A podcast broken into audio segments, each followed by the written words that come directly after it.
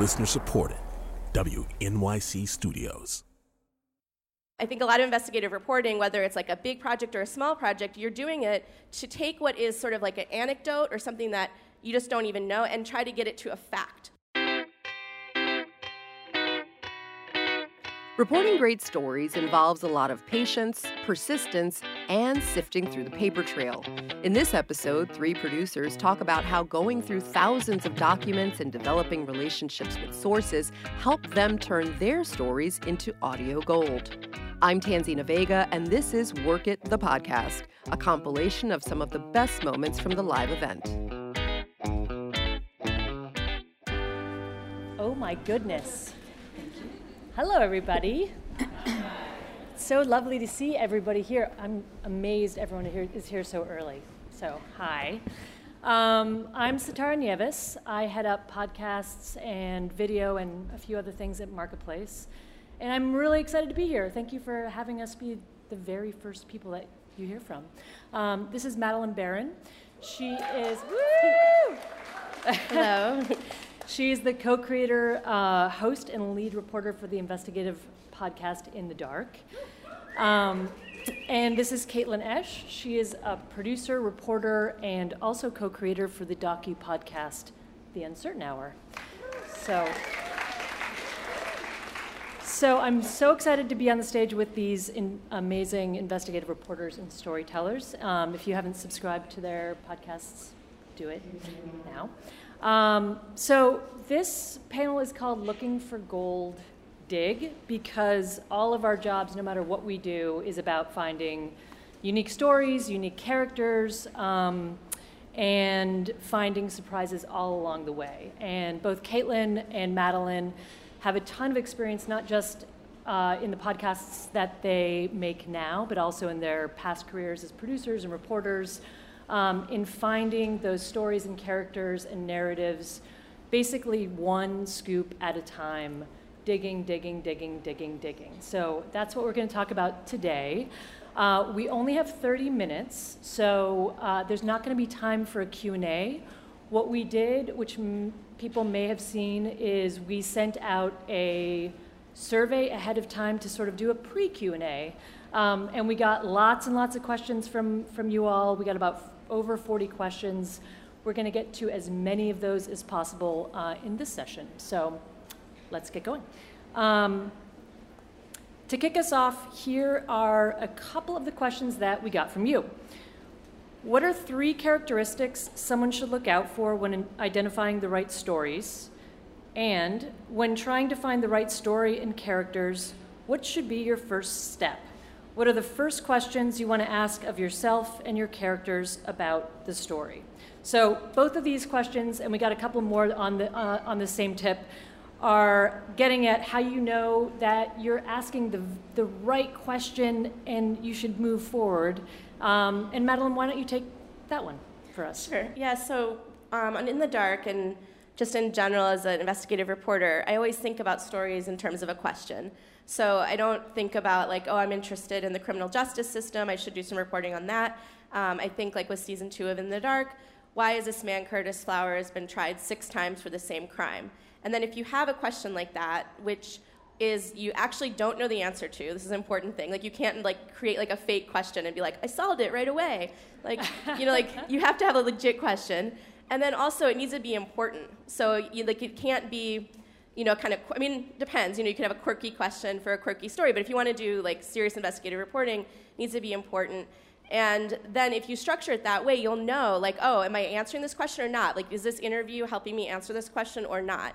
Um, and this might, to me, this seemed like an obvious point, but when I, I used to come from like, I came from like an online and print background, and when I switched over to radio, I started to hear this thing that um, is probably familiar to a lot of you in the room. Um, and I think I also especially heard about it from Samara, who's the senior producer of In the Dark, who's probably here um, which is that a story is someone doing something for a reason, which has people heard this before? Like, who came up with this? Like, to me, like it doesn't make any sense. Like as an investigative story idea, it's like it's a person with a motivation. Like we all have a motivation right now. Like it's let's it's not super fascinating, right? Like we want to come to work it, so we're here. Like that's not really like a, a story, you know? I mean, it sort of is, but it's not a good story.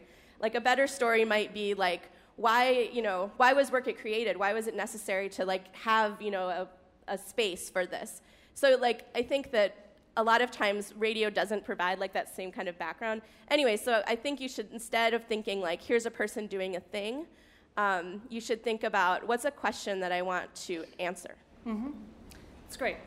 Um, and I'm going to move to another audience question on that same front, which is when starting a podcast with a broad theme, do you need to have all the stories for the first season lined up?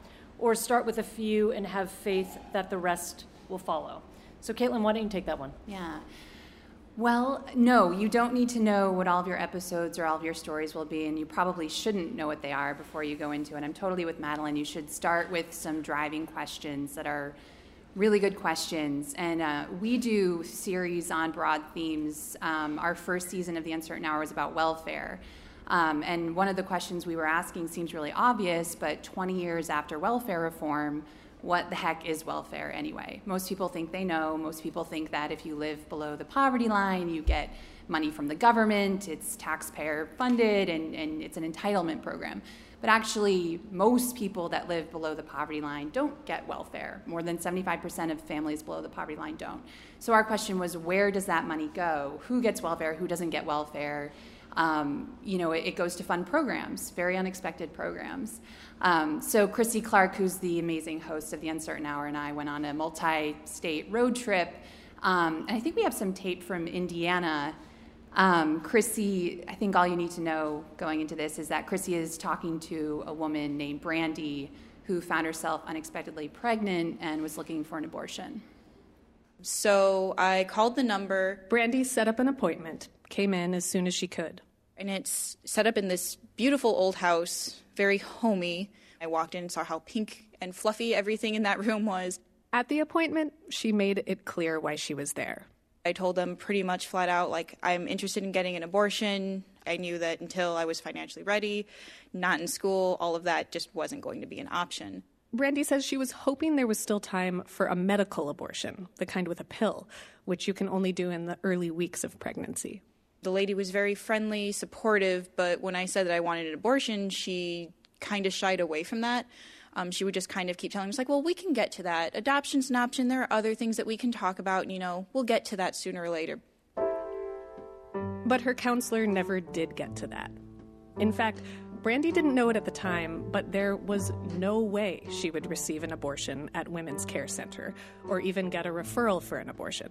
Because it turns out Women's Care Center is what some call a crisis pregnancy center, a pregnancy resource center with a specific mission that includes steering women away from having an abortion. It also turns out the center Brandy went to and its anti abortion efforts have been partly funded since late 2014 by federal welfare dollars through the program Temporary Assistance for Needy Families.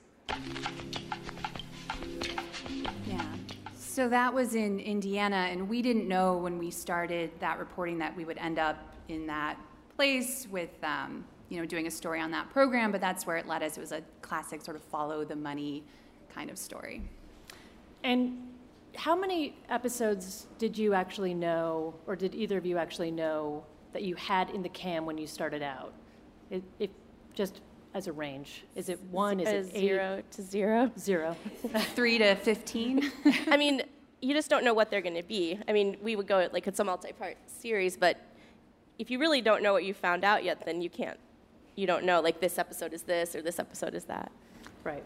So it really is just about it is about knowing that you have the right question and and feeling that. Um, so why don't we turn to once you have the question, um, what you do next, which is try to find the people that are going to help tell the stories and the documents that might help support the stories that you're trying to tell. Um, so we have another listener question, um, which is what's the best way to find the people and the stories that are not super online? Um, because we live in 2018. Obviously, there's a lot of information we can find out about people that you might run across in um, in everyday life about each other. Um, but Madeline, maybe you can talk about what, how you find the people who aren't online. Yeah, and so like when we're thinking about a story that's not online, first of all, it's good because if a story's online, then someone else has done it. So most likely. So um, for us, you know, it gets back to this question. So like with season two of In the Dark, like these questions can really guide you into places where no one has gone before. Like, um, and even in like a daily news story, like you might find yourself asking a question that no one else has asked, and then that leads you off the internet to like some guy's house looking at some notebooks or something but you didn't get there because you're like looking for a guy with notebooks in his house. You got there although maybe you did i don't know. But like you probably got there because you had a question and you find this guy who's got these notebooks. So for in the dark season two um, once we were looking at curtis flowers case and how could he be tried six times one of the things we found out was that the juries who tried curtis in every trial were either all white or mostly white and so we had another question, like one question leads to another. And the question was, well, does Doug Evans, this district attorney, does he and his office always do this? Do they always disproportionately strike black people from their juries um, in trials going back to when he became the district attorney in 1992? So we decided to answer that question, which took us way offline. Um, well, you're never really online for this story to begin with, but um, Anyway, so we have an amazing reporter, Parker Yesko, who we assigned to try to answer this question, and she went digging in these courthouses in this in north central Mississippi to try to compile the raw material because no one knew the answer to this question. It wasn't tracked. No one was tracking the race of the jurors. It was all scattered in all these individual pieces of paper in all these different courthouses. And so no one even knew how many trials had taken place. So the first thing Parker did was figure that out, um, going through these like handwritten books. And so she located 418 trials but that was sadly only the beginning. And then we're going to play a clip right that gets at what Parker, kind of what happened next in her fun process. Parker went looking for the jury lists that would tell her the race of the people who'd been called for jury duty in each one of those 418 trials. And she went looking for the transcripts of the jury selection, which would tell her why the potential jurors had been struck. And some of those records, it turned out, were kept in some really strange places. In one courthouse, the files were stored in the old men's bathroom. The clerks told Parker not to go in there without a mask. It smells like raw sewage, like it's just bubbling. In Winston County, the records were in an old jail cell. So I like, yeah, jail? so I got let into a jail. She like made a point of being like, this courthouse has never burned down. So we have a lot of stuff. We have extra stuff here. Step three Parker had to take all of these records, all these old papers from bathrooms and jails and storage vaults, and turn them into something usable.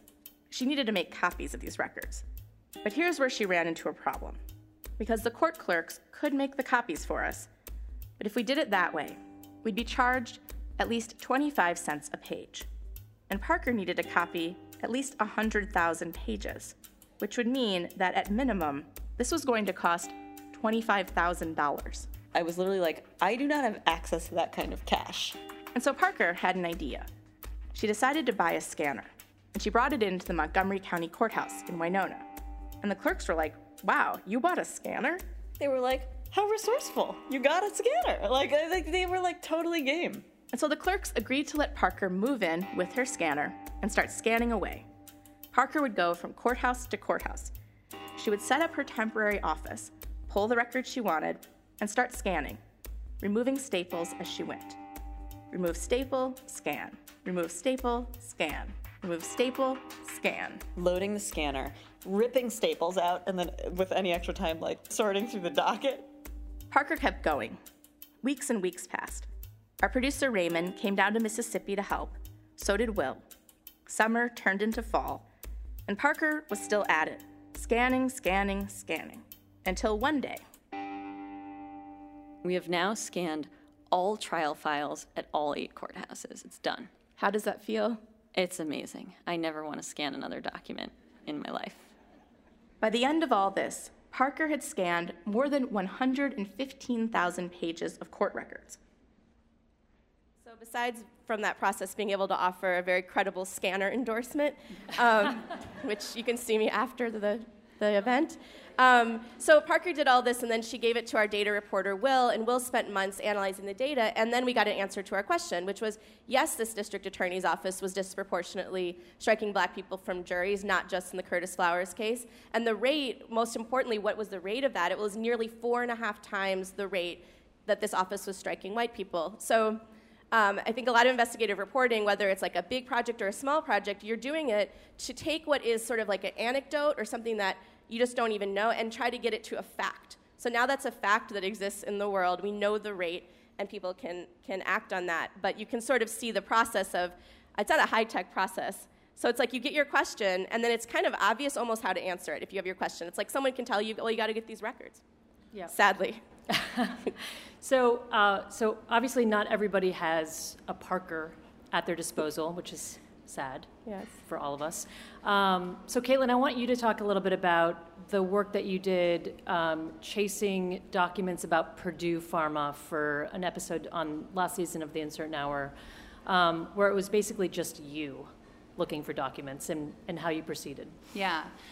I mean, people generate a long trail of documents, and so do companies. And um, I work at Marketplace, so we do a lot of reporting on companies. And um, I think starting out, I just made a long list of all of the places. I mean, we always kind of have a running list of all the places you can go to look for documents relating to companies. I mean, SEC filings, lobbying disclosure forms, tax forms, contracts with government, um, court documents, of course. Um, and for that episode, we had this driving question of how did a drug as powerful as heroin, OxyContin, um, wind up being marketed and prescribed for moderate aches and pains and then widely abused in the street as early as the mid to late 90s in places like Appalachia and rural Maine. Um, so we were looking for regulatory paperwork, filed a whole bunch of FOIAs with the FDA, and got some stuff that was sort of interesting, and other people had gotten most of it before.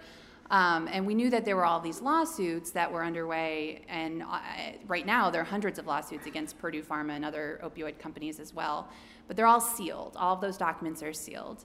Um, so then we found out that there was this wave of earlier court cases in the early 2000s that were all settled or you know settled for little bits of money or thrown out. And so we just made a long list of all the courthouses and by we I may I mean I. Me I made a long list of all of the different courthouses and the judges and the lawyers law firms involved and just sort of like went ticked down the list and tried to get access.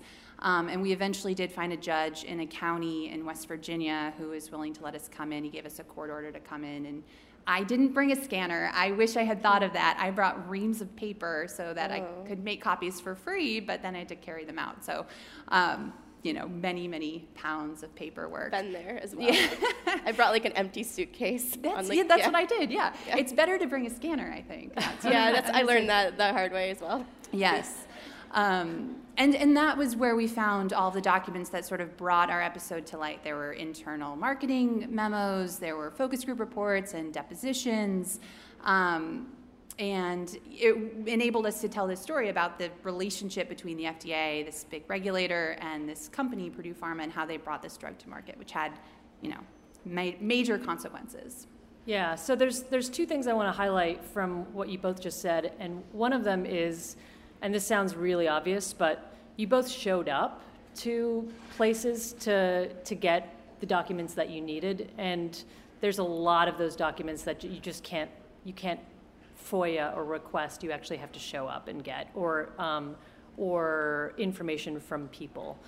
Um, and then the second one is, uh, is something that's on the screen behind us, but I just wanted you, Madeline, to, to talk about it a little bit, which is just the document mindset that you've both talked about a little bit, but just to go into it a little bit more. Yeah, so when we start out in an investigation, we think about like we'll put someone's like name on the board or a company or a an office and think about like what are all the documents that this person or this business might generate and part of it in a company is figuring out like how information flows in the company. So if it's a police department well there's police reports but what are all of the what's all the different paperwork? And so one of the other things i mean there's some examples like on the slide of different types of documents a person generates.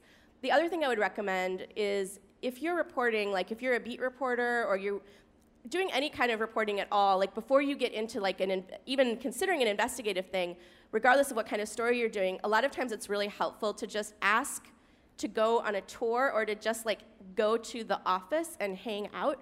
And then when you do, and no one's going to care about this because this is like the most boring request ever, and you want to like go and see where all this stuff is. So like you know you get a tour and like maybe it's a, like a small town police department, maybe it's a large you know state transportation department, and you're like, oh like what's this filing cabinet for? Or like like how many forms do you have to create to do this one thing? That sounds really annoying. And, and what you're trying to do is get a sense of like all the paperwork that can be generated so that then when you you become like the expert like the document expert about this office and so then when you are requesting information you know oh, there's like a police report, but there's also this thing called like a whatever, some weird name that no one, you know, but I know because I hung out there that they also create this other type of report, and then they create some sort of tracking slip, and I know the filing cabinet it's in, and I know that clerk is super like overworked and nothing's digitized, but now I'm friends with her, and so if I'm like, hey, like I can just take care of this for you, like I'll just go in there and figure it out, she'll be fine with that. So a lot of it is like trying to figure out who has access to this stuff and building relationships with them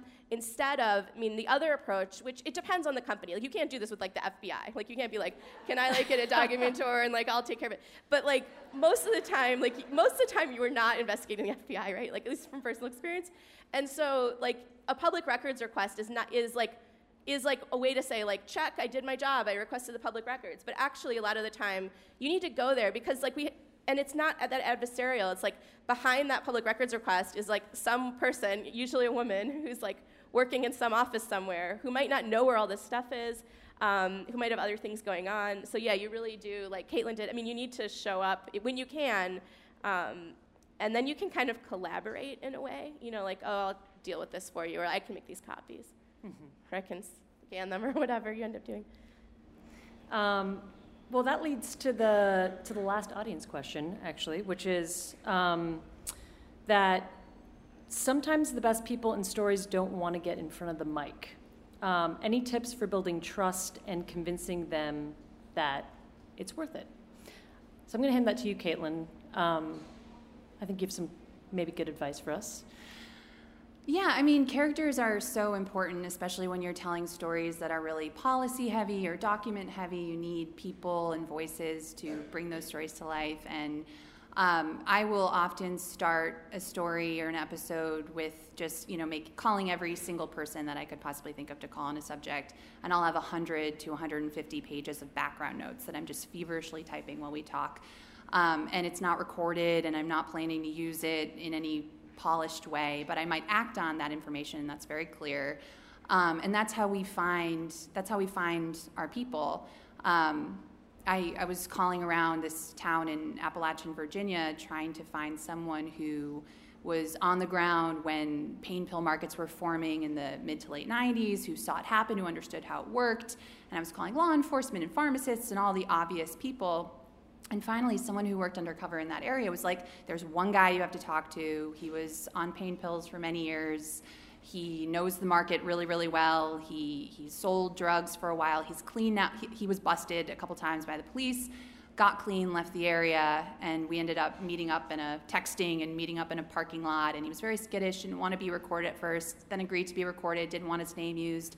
We probably met and talked for hours before he agreed to share his story with us and you know let us use his name and his voice. And it just is it's about developing relationships. It's about putting people at ease. Um, a lot of people don't have never talked to a reporter before and don't know how their story will be used or are skittish about how they'll come off or whether they'll get in trouble for saying what they say. Um, and you just have to put the time in. And you know a lot of people i talk to i mean we never use most of it um, but it's about putting in the time to find the people who, who will agree to be interviewed and, and share their stories. Madeline, you want to add to that?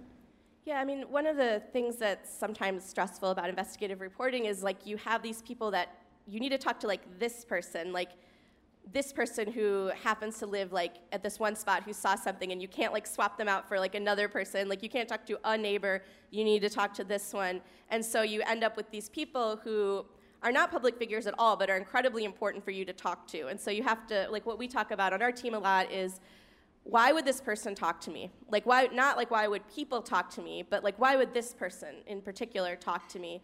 And, you know, people have all different types of motivations.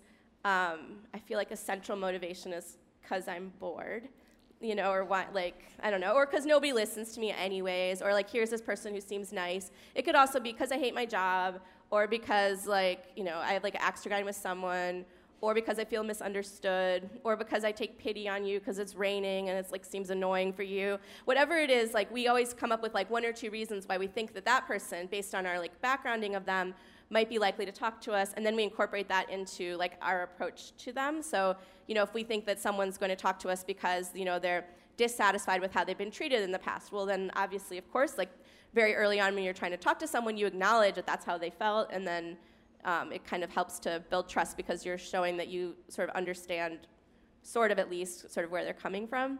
Um, and then, yeah, and so that's kind of, I would say, how we how we proceed. And you know, it's always like a challenge though, um, because yeah, you never really know what you're gonna get when you go to talk to someone. I mean, you really have no idea, but I think that um, what you're trying to do is put people at ease, um, but at the same time, you're there for for information and you know i think showing up like with season two we did a lot of just knocking on doors um, and being persistent in that way and i think that was helpful um, but um, you know, it's fundamentally like a strange thing. You know, it's like we're strangers asking you questions. We know a lot about you, which is weird, right? Like you don't know anything about us, but like we know a lot, especially if you're not a public figure. That's weird.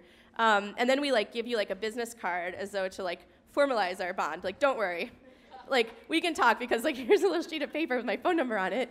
Um, so it's very odd, right? Like what we're asking of people, but I do find that most of the time people will talk, and so I mean almost always people will talk because when you think about like in your lives, like when was it like how many people actually listen, you know? And so it's like a rare quality. So someone comes and they're actually listening that's actually a pretty big deal. And so all of this preparation that we do, like we background people, sometimes we role play what we're going to say, we think about their motivations. All of that is also done so that when like I go to like call someone or knock on their door, I am in the mindset of this person's going to talk to me.